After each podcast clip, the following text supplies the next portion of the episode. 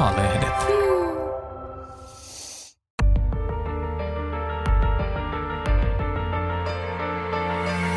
Eeva. Roolien takana. Luku yksi. Kuinka tytöt opetetaan siihen, että romanttinen rakkaus on tärkeintä.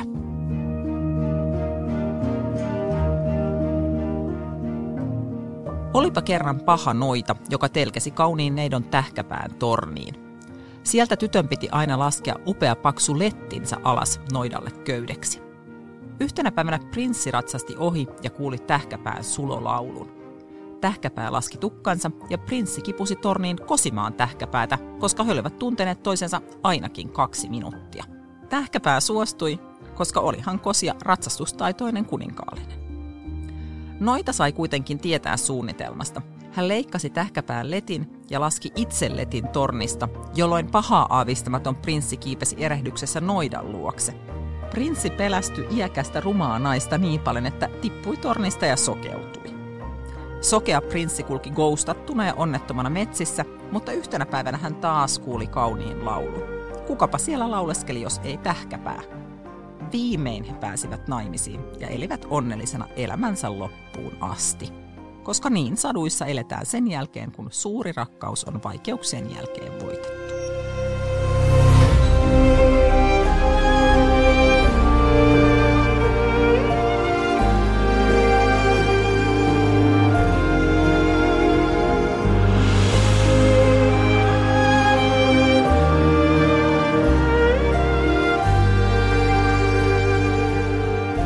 Mä oon toimittaja Riikka Suominen ja mua kiinnostaa parisuhteet, rakkaus ja seksi tosi paljon.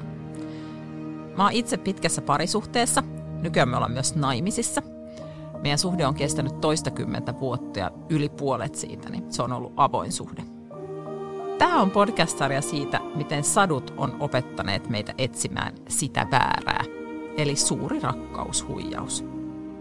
Meidän maailmassa romanttinen rakkaus on korvannut uskonnon. Siitä on tullut se paikka, josta etsitään merkitystä ja mielekkyyttä elämään. Siksi on ihan oleellista, että mistä ne ihanteet ja mallit siihen romantiikkaan tulee.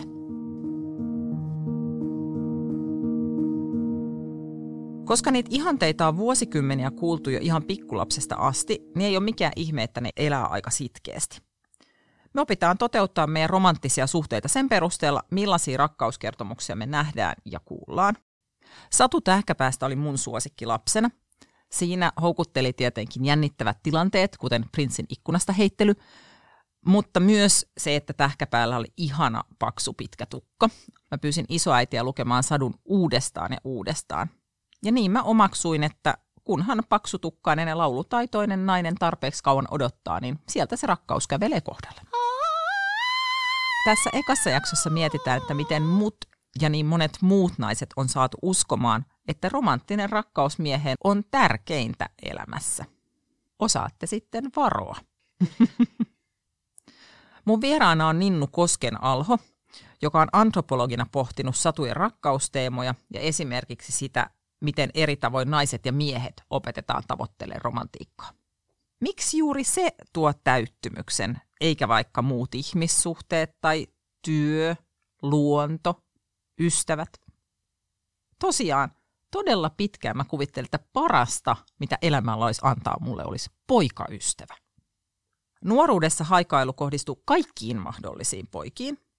Mä unelmoin, että salskea näyttelijä Patrick Swayze tulisi vaikka samaan hotelliin, missä mä olin perheeni kanssa lomalla, tai että voisi tanssia luokakaverin Ilkan kanssa hitaita.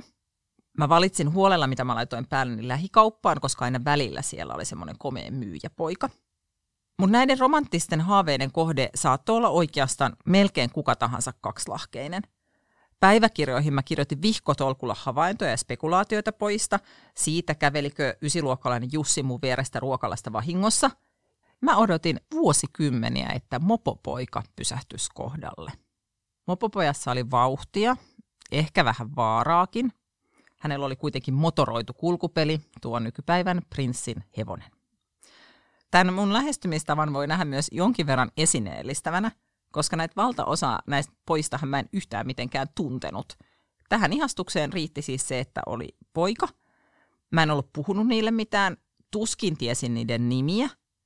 Ja sitten mä kuitenkin olin täysin mm, paneutunut ja innostunut tekemään niissä ihanuusjärjestystä, että kuka on nyt tällä viikolla ihanin. Ja se järjestys muuttui aivan jatkuvasti. Ja tämä totaalisen pinnallinen rakastumismallihan on aivan suoraa kuin saduista. Jollain on kiva letti, siis mennäänpä naimisiin. Mutta sitten lopulta, kun mä olin vuosia odottanut sitä mopopoikaa, niin se tapahtui. Kerran, kun me oltiin mökillä, niin kohdalle pysähtyi kevari, eli kevyt moottoripyörä. Mulla oli lyhyt kesämekko, rantatie vei satamaan päin ja mä nousin satulaan. Mutta tämä oli aika tämmöinen hyvin viaton tämä meidän suhde on ehkä vähän voimakas sana, meidän kohtaaminen. Että lähinnä se tätä mopokyytiä lukuun ottamatta niin koostui siitä, että mä mietin tätä poikaa taukoamatta, erityisesti jos oli jotain vaikka romanttista musiikkia, J. Karjalaisen hän-kappale tai joku leffa, joka oli jotenkin romanttinen, sitten mä aina mietin niin kuin just tätä, nämä on just ne tunteet, mitä mulla on tätä poikaa kohtaan. Näitä oikeita mopopoikia on mun elämässä ollut tasan, tämä yksi, mutta sellaisen odottaminen oli noin 30 vuotta vertauskuva mun suhteelle suhteessa miehiin. Ja hirveintä kaikessa vertauskuva mun suhteelle elämään. Sitten tapahtuu jotain, kun joku kuulmies tekee aloitteen. Sitten mä alan elää. Ja kaikki tämä tuleva elämä oli kiinni siis siitä, että tulenko mä valituksi. Yksittäisen päivän hyvyys mitattiin sillä, että antoiko pojat huomiota. Tämän tämmöisen teini-iän ja varhaisaikuisuuden loputon haikailu on ehkä jotenkin äh, ymmärrettävää, mutta mun on ollut tosi paljon vaikeampi tajuta se, että miten pitkälle aikuiseksi mä annoin tällaisen ajatusmallin ja miesonnen määritellä sen, että oliko päivä hyvä, bileet onnistuneet tai baari-ilta hauska. Siitä ei ole montaakaan vuotta, kun mä kävelin Helsingissä Uunisaaren ohi ja olin silleen, että tonne olisi ihana mennä treffeille. Että ikään kuin se koko Uunisaari alkaisi kauniina paikkana olla olemassa vasta siinä vaiheessa, kun mulla on se äijä käsipuolessa. Hirvittävintä kaikessa harrastusryhmissä, jopa seminaareissa, mä oon istunut ja skannaillut miestarjontaa. Näennäisesti mä oon toiminut ihan sillä tavalla aikuisen fiksun ihmisen tavoin jossain valtiovarainministeriön sidosryhmä illassa. Ja sitten kuitenkin siellä on skannailtu sitten, että minkälaisia ihmisiä siellä on. Nythän tämä siis hävettää ihan hirveästi. Sitten musta tuntuu, että mä oon ollut jonkun semmoisen niin kuin voiman vallassa. Mun on ihan hirveän vaikea ymmärtää, että mä oon kaikki nämä vuodet ollut feministi. Ja ihan oikeasti tosi monissa yhteyksissä toiminut ihan feministisesti. Et mä ajattelin, että tämä on joku ehkä semmoinen oma sokea piste, joka on ollut. Että on voinut muissa asioissa vaatia tasa-arvoa, mutta sitten on kuitenkin ollut joku tämmöinen oma hei- heikkous sitten niille miehille. Mutta kyllä myös erityisesti se nuoruus. Että mä harrastin siellä keramiikan tekoa ja näyttelemistä. Mä olin ihan kohtuullisen hyvä piirtämään. Niin mitä jos olisi pistänyt vaikka sitä aikaa vähän enemmän niihin? Ja sinne päiväkirjaan olisi ihan todella kiva nyt lukea sieltä, mitä mä ajattelin meidän perheestä tai mun ystävistä, koska ne samat kaverit on mun elämässä edelleen, toisin kuin nämä Terot, Janit, Jussit, Pekat, Saket, joita mä en missään nimessä enää tunnista kadulla. Mun päiväkirja on täynnä merkintöjä heistä. Nyt kun tätä aikuisena hämmästelee, niin muillakin naisilla onneksi ympäri, ei, ei onneksi, ei, ihan vähän helpottaa, että tämä ei ole täysin ainoastaan mun hulluutta, vaan aika monella naisella ympärillä on näitä samoja kokemuksia. Nyt me katellaan toisiamme sille vastaheränneinä, että mikä meitä on riivannut. No mä syytän niitä satuja, koska suunnilleen kaikille tytöille suunnatuissa kirjoissa, joita ainakin mä nuorena luin, loppuhuipentuma oli naimisiin pääsy – se oli H.C. Andersenin muissakin saduissa kuin tuossa tähkäpäässä. Samoin tietenkin Disneyn kaikki sadut. Sitten tyttökirjassa se oli ihan itsestään selvää. Ja nämä sadut korruptoi viattomat lapset. Maagisinta, mitä kahdelle ihmiselle voi käydä, on rakastuminen.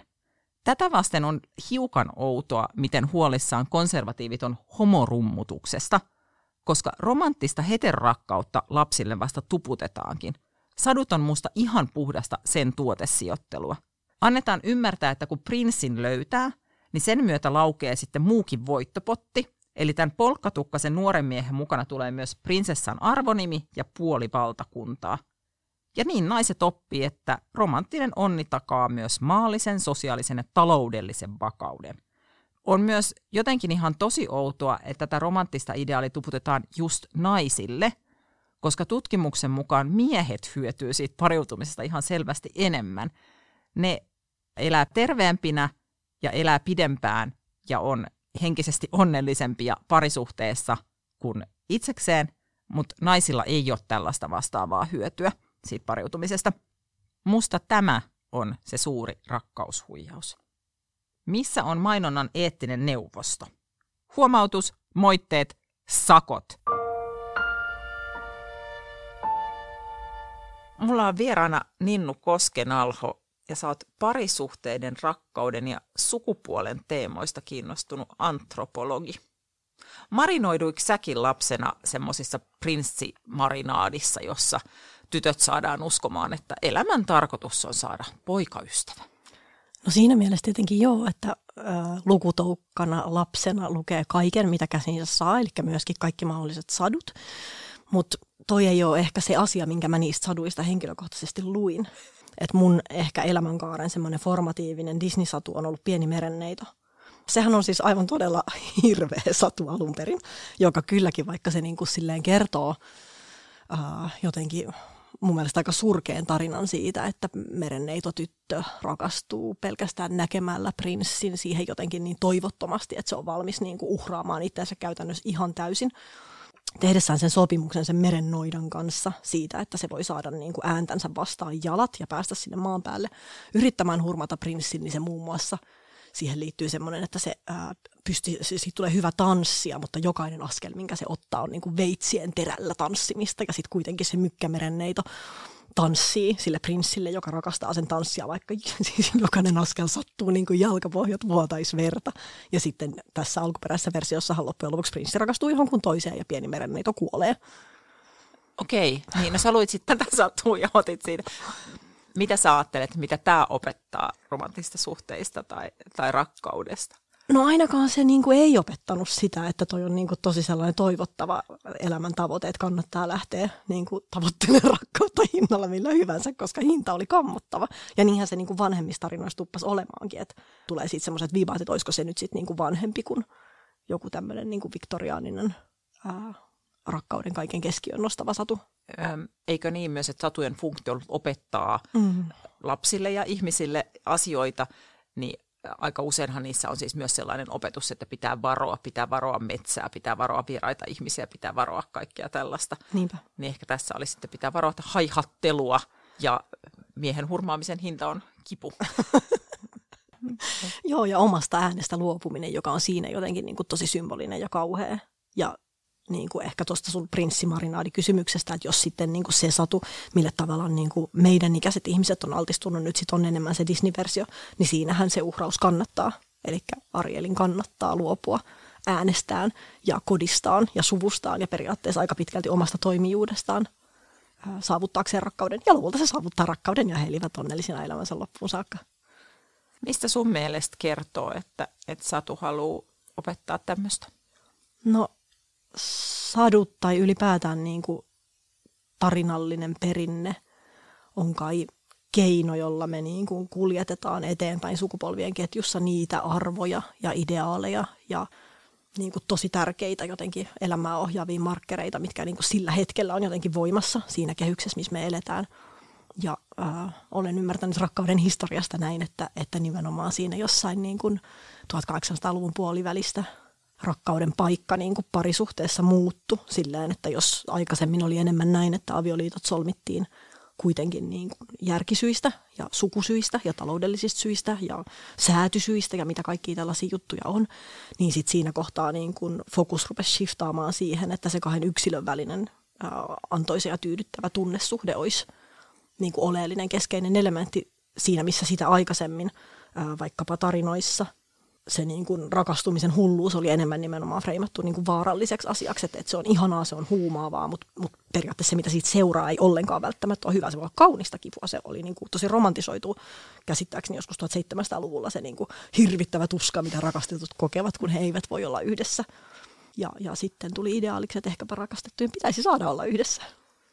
Niin ja sitten rakkauden paikaksi tuli nimenomaan se laillisesti vihitty avioliitto. Mm, jep tosi pitkään hän julkinen elämä oli miesten kenttää ja naisten pärjääminen on ollut historiallisesti sidottu mieheen, eli nainen pääsee naimisiin. Ja tämä sitten toistuu saduissa, mutta myös esimerkiksi tyttökirjoissa, että tota, päähenkilö sitten lopuksi pääsee naimisiin. Niinpä.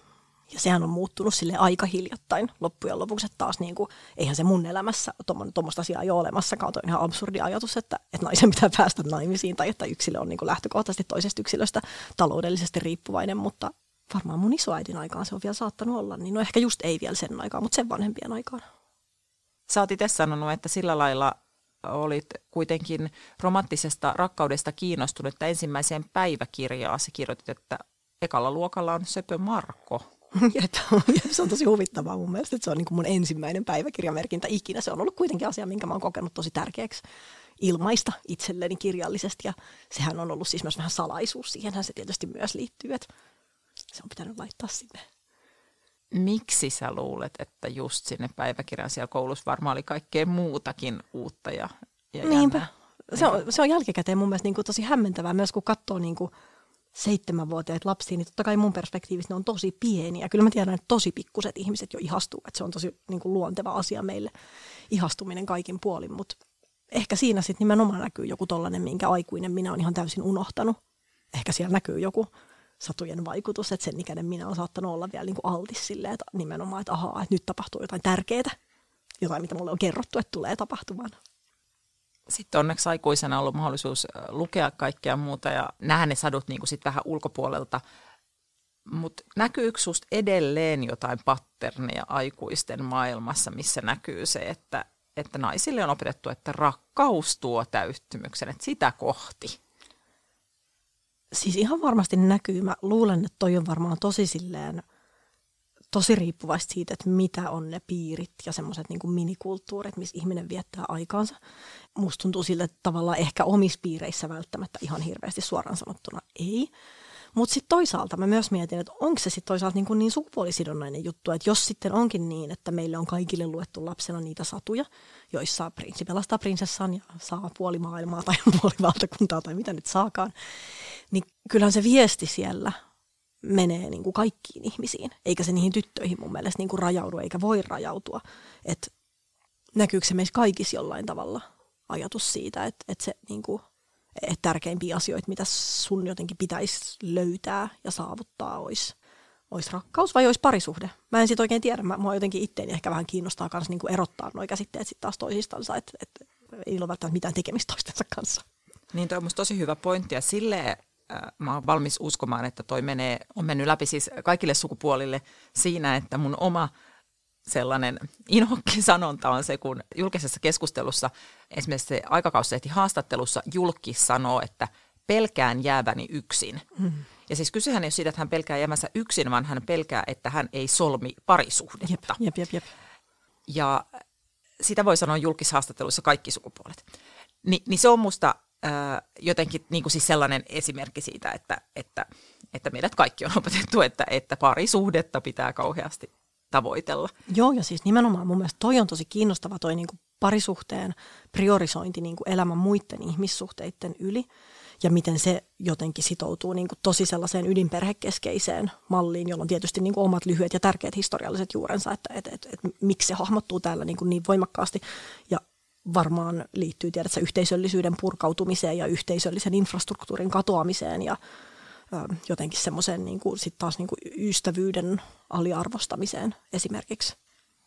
Vielä tästä eri sukupuolista, niin mä oon miettinyt myös, että mitäköhän nämä perinteiset sadut opettaa pojille, koska onhan jotenkin kiinnostavaa, että vaikka lumikkisadussa, niin hän ei vahingossakaan rakastu keneenkään niistä lyhytkasvuitista kaivostyöntekijäystävistään, vaan on täysin ilmiselvää, että se on sitten se ratsastava kuninkaallinen, johon hän rakastuu. Niinpä, jep.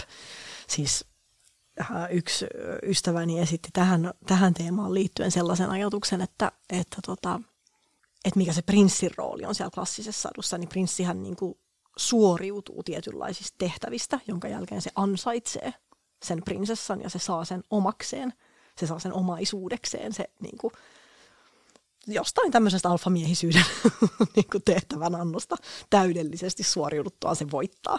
Että et olisiko siellä nyt sitten niin kuin jotain tällaista naisten kommodifikaatiota, ehkä jopa niin kuin löydettävissä jälkiä sellaiseen ajatteluun, jossa jokainen mies on jotenkin oikeutettu semmoiseen kumppaniin. Näissä kaikkein klassisimmissa saduissa ne miehet on siis melkein aina kuninkaallisia niin kuin lähtökohtaisesti. Ei mikään et, tavallinen jävis. Et meillä on niin kuin, tavallaan näitä tuhkimokin on kuitenkin sitten niin kuin, keittiöpiihasta pääsee niin kuin, sitten ylenemään, mutta, mutta just se, että tavallisille pojille ei ole ehkä kauheasti mitään niin kuin sellaisia. Niin tuota, ja siis niin. naiset kuitenkin nai ylöspäin, sehän, että mies nai alaspäin, niin se on niin kuin statuksen lasku. Ja varmaan siis sekin, että nainen olisi nainut alaspäin, olisi ollut statuksen lasku, mutta, mutta tota, mä luulen, että siellä on niin mekanismi olemassa, että se on niin kuin ollut tärkeää varmaan ylläpitää myös sitä, että, että tavallaan niin kuin miehen status on jotenkin se, mihin pyritään myös sitten pariskuntana. Ja onko se sitten myös sitä, että miksi vaikka itse on niin kuin tyttönä kauheasti halunnut poikaystävää, se oli joku statuskysymys siis myös, että et, et musta tulee kiinnostavampi. Mä en usko, että mä oon samaistunut niin prinsessoihin, mutta niin kuin silleen sitä niin kuin samaa mä oon mm. hakenut siitä. Mä oon katsellut ympärilleni ja ollut silleen, että – että miten mä saisin jotain tota samaa. No onko se sitten, kun sä oot saanut sitä samaa, niin sait sä sitä statusta, mitä sä kaipasit? Tai tuntukset sä sait? No se kaikkihan tämä on meidän omassa päässä, niin kyllä mm. siellä omassa päässäni niin joo. joo, joo ja, oli, niin kuin, joo ja oli semmoista niin kuin, jossain määrin mä ajattelen, että niillä siis seurustelukumppaneilla oli siis myös välinearvo. Mm.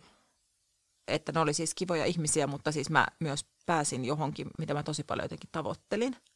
Siis mä olin itse niin kummallinen nörttilapsi, jolle ei oikein ollut kavereita, enkä mä kauheasti välittänyt siitä, mitä muut, muut tenavat eri asioista ajattelin, mutta tavallaan toi sama asia tuli vastaan sellaisessa muodossa, että mä olin hirveän nuori, kun mä seurustelin ekan kerran, mä olin 13. Internet oli varhainen asia, mä olin itse asiassa internetissä ihmisen, jonka alettiin seukkaamaan ja oltiin 13-vuotiaita etäsuhteessa, mutta kuitenkin. Ja sitten tota, parille mun luokkalaiselle tytölle, jotka oli niin kuin ollut aiemmin vähän niin kuin mun kavereita, niin niille kävi ilmi, että mulla on tällainen seurustelutilanne elämässä. Ne ei siihen aikaan puhunut mulle koulussa, koska mä olin liian nolo ja ne oli liian cool, mutta sitten koulupäivän jälkeen niin kuin, tuli, tuli jotenkin silleen mun luokse ja oli silleen, että, että me, niin kuin me vähän niin kuin vaaditaan vastauksia. Miten sulla voi olla niin kuin kumppani? Joka oli ihan mahtava juttu. Siis mulla ei ollut tarpeeksi sosiaalista statusta toisin sanoen siihen, että että et se oli niinku uskottavaa, että miten kaikista tyypeistä juuri minä saatankin olla niinku ensimmäisiä tyyppejä meidän luokalla, jotka seurustelee myöskin, koska mä en tehnyt todellakaan mitään sen eteen. Se oli hirveän niin riemastuttavaa. Muistan, kuinka yllättynyt mä olin jotenkin siitä, että aa, okei, että musta tuli niin kuin coolimpi tyyppi tämän takia. Onpa hölmöä. Mitä haittaa naisen elämässä voi olla siitä, että se menee romantiikan jahtaamiseen? Mm, miksi spesifisti naisen? Mitä haittaa ihmisen elämässä voi olla siitä, että se menee romantiikan jahtaamiseen? Niin. Mitä haittaa ylipäätään on niin kuin mielikuvien jahtaamisesta? Mm mekin puhutaan tässä nyt jotenkin niin kuin rinnakkain ja ristikkäin rakkaudesta ja parisuhteista ja romantiikasta. Ja ehkä niistä niin kuin romantiikka, mä ajattelisin, on helpoiten semmoinen niin kuin kapitalismin tuote oikeastaan. Tai tällainen käsitys mulla taas on, että siinä kohden, kun kulutuskapitalismi on niin kuin juttuna breikannut, niin se on tapahtunut jotakuinkin yhtä aikaa mm, sellaisen kehityksen kanssa, jossa ää, niin kuin – tavat, jolla niitä ö, avioliittoon johtavia romanttisia suhteita on lähdetty muodostamaan, on vähän muuttunut. Deittailukulttuuri on syntynyt aika sille jotenkin yhtäjalkaisesti kulutuskapitalismin kanssa. Ja sitten taas siinä kontekstissa, vaikka mä ajattelen, että, että, että romantiikka deiteillä, niin sehän on vaikka sellaista kaikkea niin kuin yhdessä matkalle lähtemistä ja elokuviin menemistä ja, ja jossain varhaisemmassa maailmassa jotain tosi romanttista on ollut niin kuin lähteä yhdessä autoajelulle ton tyyppisiä juttuja, jotka kaikki niin kuin itse asiassa edellyttää ää, tässä tapauksessa pääasiassa siltä mieheltä niin kuin melko suurtakin rahallista panosta siihen hommeliin. Niin vähän niin kuin tota lankaa seuraten mä sanoisin, että se mitä haittaa romantiikan jahtaamisesta on, että se ruokkii niin kuin kapitalismin suurta mahaa, eikä välttämättä niitä yksilöitä laisinkaan. mutta totta kai toi on niin kuin myös tosi kyyninen tapa äh, freimaa romantiikka ja ei sen olisi niin kuin missään nimessä pakko rajata noin, mutta, mutta rajaanpa tässä sen nyt niin ihan keskustelun vuoksi. Voiko ajatella myös, että koska ne romanttiset kokemukset voi myös olla yksilöille aika ihania, mä arjen yläpuolelle nousevia, tosi ihania emotionaalisesti isoja kokemuksia, niin sillä kuorotuksella kannattaa myydä ihan mitä vaan, siis hotelliyötä ja risteilyä ja Niinpä. huulipunaa. Siis mitä sä voisit haluta enemmän, kyllähän niin kuin rakkauden kokemus, ihan sama missä muodossa se on, ja sen ei tarvitse olla romanttista rakkautta, niin on ihan epäilemättä niin kuin yksi sellaisia ihmistä jotenkin eniten elossa pitäviä yksittäisiä tunteita, eikö niin? Ja romanttinen rakastuminen on varmaan päräyttävintä, mitä ihmiselle voi tapahtua ainakin tosi suuresti siellä niin kuin huippukokemusten joukossa. Totta kai se on haluttavaa. Totta kai, jos sä saat niin kuin ihmisen uskomaan, että edes palanen siitä on jotenkin mahdollista ostaa, niin en mä näe, miten se ei olisi meihin vetoavaa. Tuo on hyvä toi pilkkominen on romantiikka, rakkaus ja parisuhde on niin kuin kolme eri asiaa. Ihan eri asiaa, eikö niin? Mutta miksi musta parisuhteen jahtaaminen, mä ajattelen, että miksi mua ottaa päähän, että meille naisille on se onnistuttu myymään ja osa meistä on sitten nielyt sen karvoineen päivinen, niin on se, että että musta meille myydään sellainen, sellainen asia, joka niin se ei lunasta täysin niitä lupauksia, koska ei mikään voi lunastaa niitä lupauksia. Lupaukset on ihan siis täysin niin kuin tähtitieteelliset, fantastiset. Siellä on niin kuin prinsessalinna ja ikuinen onni ja kaikkea muuta. Sitä ei voisi mikään lunastaa, mutta on myös niin, että parisuhteisiin kytkeytyy naisen elämässä suuria riskejä, siis taloudellisia mm, riskejä. Jep. Terveysriskejä. Ja, ja myös väkivallan ja uhkailun ja vainoamisen riski. Ja se, se ristiriita on musta ihan hirveä, että meille myydään jotain prinsessalinnana ja sitten siinä on niinku sellainen toinen puoli, mistä on hirveän vaikea puhua. Se ei ole täysin irrallaan näistä satujutuista. Löydätkö tuosta sitten niinku tavallaan sellaisen patriarkaalisen manipuloinnin threadin, joka vähän niin kuin – kuorruttamalla parisuhteen ehkä kauniimpaan kakkuun kuin mihin se oikeastaan kuuluukaan, niin ikään kuin omalta osaltaan ohjaa naisia edelleen tyytymään ja suostumaan sellaisiin usein epätasa-arvoisiin roolituksiin ja muuhun. Joo, ja sitten ajattelen myös, että on suhteessa ei saa luovuttaa, on aika voimakas narratiivi. Niin Eli... on, se on tosi jännä narratiivi, eikö se onkin? Siis tiedätkö, toi on mun ihan semmoinen yksi pet peeve ylipäätään maailmassa. Mun mielestä mun mielestä maailmassa niin kuin liikkuu semmoinen ajatus, että meidän todellakin niin kuin pitäisi tehdä hirveästi töitä sen eteen, että kaikki, kaikki asiat, mitä me ollaan aloitettu, pysyisi yllä ja että me kaikki niin kuin luovutetaan kaikesta liian helposti. Eihän toi pidä ollenkaan paikkansa. Ihmiset keskimäärin roikkuu aivan hirveässä paskassa ja olosuhteissa, jotka ei millään tavalla niin kuin ruokin niiden yhtään mitään ja ei ole myöskään välttämättömiä niin kuin todella pitkään. Oli kyse parisuhteista tai työpaikoista tai ystäväpiireistä tai harrastuksista tai harrastamattomuudesta. Niin kuin, mitä ei. Todellakin opetelkaa päästään irti. Mutta millaisia tarinoita sun mielestä rakkaudesta pitäisi kertoa, jotta ne olisi niin kuin kohottavia ja vapauttavia, eikä tällaisia, eikä sellaisia stereotyyppisiä ankeita? Hmm. No mun mielestä kaikessa viestinnässä pitäisi aina miettiä sitä, että ää, mikä sen pointti on. Eli riippuu tietenkin siitä, että mihin me tähdettäisiin, mutta jos sä nyt noin ihanasti freimaat sen silleen, että jos me haluttaisiin kohottavia tarinoita, niin mua henkilökohtaisesti kiinnostaisi jälleen erottaa vähän rakkautta ja parisuhdetta toisistaan. Et mä oon jossain vaiheessa siis yrittänyt löytää ää, niin kuin mielekästä yhteiskunnallista tutkimusta rakkaudesta. Ja musta tuntuu, että lähes tulkoon poikkeuksetta se, mitä mä päädyin lukemaan, on tutkimusta parisuhteista, jollei jopa avioliitoista. Ja se on tosi ymmärrettävää, koska nämä asiat liittyy toisiinsa ja ilmenee usein yhdessä. Mutta onhan ne ihan täysin eri levelin asioita. Siis rakkaus on kokemus tosi yliluonnollisuutta hipova kokemus jollain tavalla. Ja parisuhteet on sitten niin kuin mitä ne milloinkin on erilaisia sopimuksia ihmisten tai kokonaisten ihmisryhmien välillä ja, ja erittäin niin kuin voimakkaasti kaikenlaisiin sosiaalisiin normeihin sitoutuneita. Joskin ne rakkautta tutkivat yhteiskuntatieteilijät huomauttaa, että myös rakastuminen on yllättävän sidottua siihen, että kehen on ikään kuin ok rakastua siinä kontekstissa, missä sä oot, mutta se nyt on ehkä vähän sivujuonne.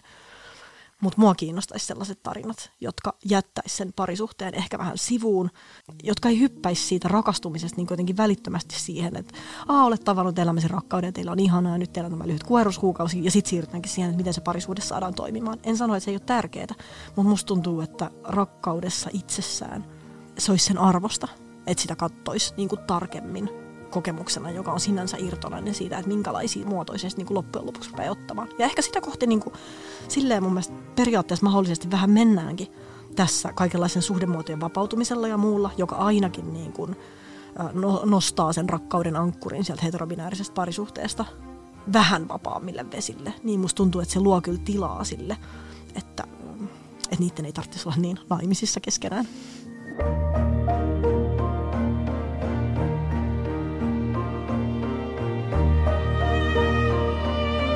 Nyt ollaan todettu, että toisin kuin sadut opettaa, niin heterorakkaus ei muuta vettä viiniksi. Mitä sitten? Mä parannuin pöhköistä suhdeodotuksista, kun taannoin etsin apua särkyneeseen sydämeen. Mä olin siihen mennessä lukenut satoja, jos sen tuhansia lehtiä ja self-help-kirjojen suhdenneuvoja. Omaa käytöstä piti loputtomiin muuttaa ja lapsuuden kokemuksia vatvoa, eikä se silti oikein tuottanut tulosta. Sitten mä löysin yhteiskuntatieteet, ja niistä löytyikin paljon parempia neuvoja. Mä aloin näkeen paljon rakenteita, jotka tekee heterosuhteista hankalia. Kyse ei ollutkaan vaan mun heikkoudesta tai vaativuudesta. Mutta rehellisesti pitää kyllä sanoa, että sen jälkeen kun mä lopetin miesten vahtaamisen, niin semmoista romanttista actionia on ollut aika paljon vähemmän. Mutta kivoja asioita elämässä on ehkä ollut enemmän. Ja kun mä en enää fanita miehiä vaan siksi, että ne on miehiä, Niistä huomaa ehkä myös herkemmin, jos mies oikeasti tekee jotain tosi herttasta ja kivaa, vaikkapa kuuntelee mua ajatuksella. Miehillekin tämä on varmaan reilumpaa, että mä suhtaudun niihin ihmisinä enkä halpoina prinssikopioina. Ja sitä paitsi rakkauspropaganda, eli vaan rakkauteen satsaaminen, pitää naiset poissa tekemässä vallankumousta – Meille uskotellaan, että edessä on onnellisena elämänsä loppuun asti, vaikka mikään pottatukkaprinssi ei voi suojella sua ekokatastrofilta eikä fasismin nousulta. Tulevaisuutta uhkaa ihan muut asiat kuin vanha piikuus.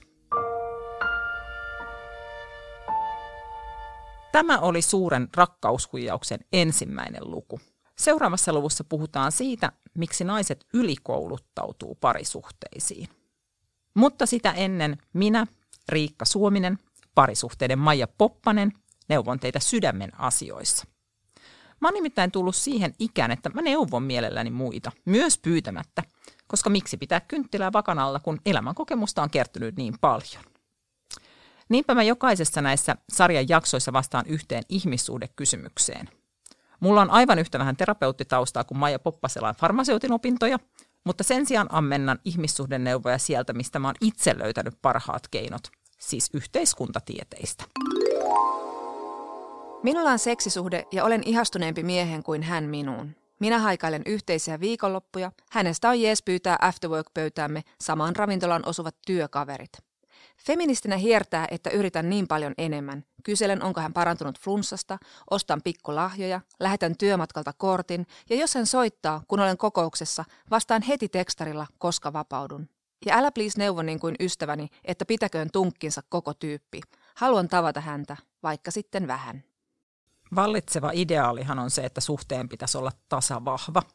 Ja siksi mä voin hyvin kuvitella nämä hyvää tarkoittavat kaverit sanomassa, että yksipuolinen rakkaus ei ole sun arvosta. Mutta on ihan ok tykätä enemmän. Sehän on ihanaa, että sä osaat rakastaa. On tupla rangaistus, jos sekä saa vähemmän rakkautta takaisin kuin antaa – ja sen lisäksi vielä kärsii syyllisyyttä siitä, että se on periaatteessa väärin. Mutta on vaan modernia hapatusta, että arvokkuuden tunne tai onni vaatisi vasta rakkautta. Sosiologi Eva Illus muistuttaa kirjassaan Why Love Hurts, että aina ei ole ollut niin. Esimerkiksi Vincent van Gogh sai pakit serkultaan – mutta iloitsi silti siitä itse tuntemastaan rakkaudesta niin paljon, että kutsui serkkuunsa kieltäytymistä jääpalaksi, jonka hän halusi painaa sydäntään vasten sulamaan. Viime vuosituhannen trubaduurimiehet kieriskeli onnettomassa rakkaudessa. Riutuminen oli loputon inspiraation lähde. Ainakin he tunsi elävänsä. Nykyään jos tunteisiin ei saa vastakaikua tai tulee jätetyksi, niin ihminen helposti soimaa omaa huonoa luonnettaan tai typerää käytöstään – voi miksi mä oon niin takertuva. Entisaikaan suhteiden päättymistä ei käsitelty yksilöpsykologian kautta, vaan moraaliin. Miksi jättäjä oli tunteissaan niin heikko? Rakkaussuhteissa voi jäädä sellaiseen luuppiin, että alkaa miettiä, että mitä itse pitäisi tehdä toisin. Tuskin mitään. Todennäköisesti et voi vaikuttaa siihen, eikä ehkä hänkään. Se kuulostaa musta hyvältä, että kysyjä itse huomaa, että puntit ei ole ihan tasan – oman hyvinvoinnin takia voi miettiä, että paljonko energiasta ja ajasta on valmis ammentamaan sille toiselle. Heterosuhteita helposti leimaa se, että miehet kukoistaa, koska he vastaanottaa naisten rakkauspalveluita. Mutta jos itse haluaa rakkauspalveluita antaa, niin anna mennä.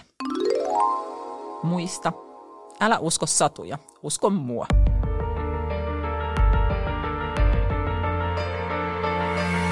Eeva. Roolien takana.